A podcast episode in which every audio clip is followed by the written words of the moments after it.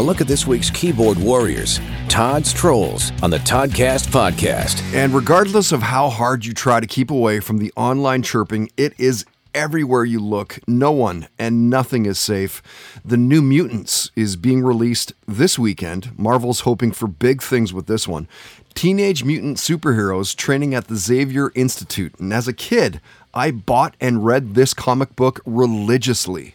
Serious question. If they're making another Marvel movie, why not pick a comic book people have heard of? Name a single one of the superheroes in the New Mutants, and I'll give you a thousand bucks.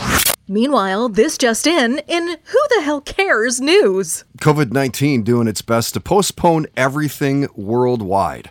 The Indianapolis 500 was just a couple of days ago. It was supposed to be held on May 24th. Ooh, hard pass. Can't think of a more boring way to spend an afternoon. New drinking game. Every time they complete a lap, drink. This will be the only way to make this interesting. Honestly, I'd rather lick piss popsicles than watch a bunch of dudes driving around a track making one big left turn. And there is a new album from My Morning Jacket being released this Friday, August 28th. It's called The Waterfall 2.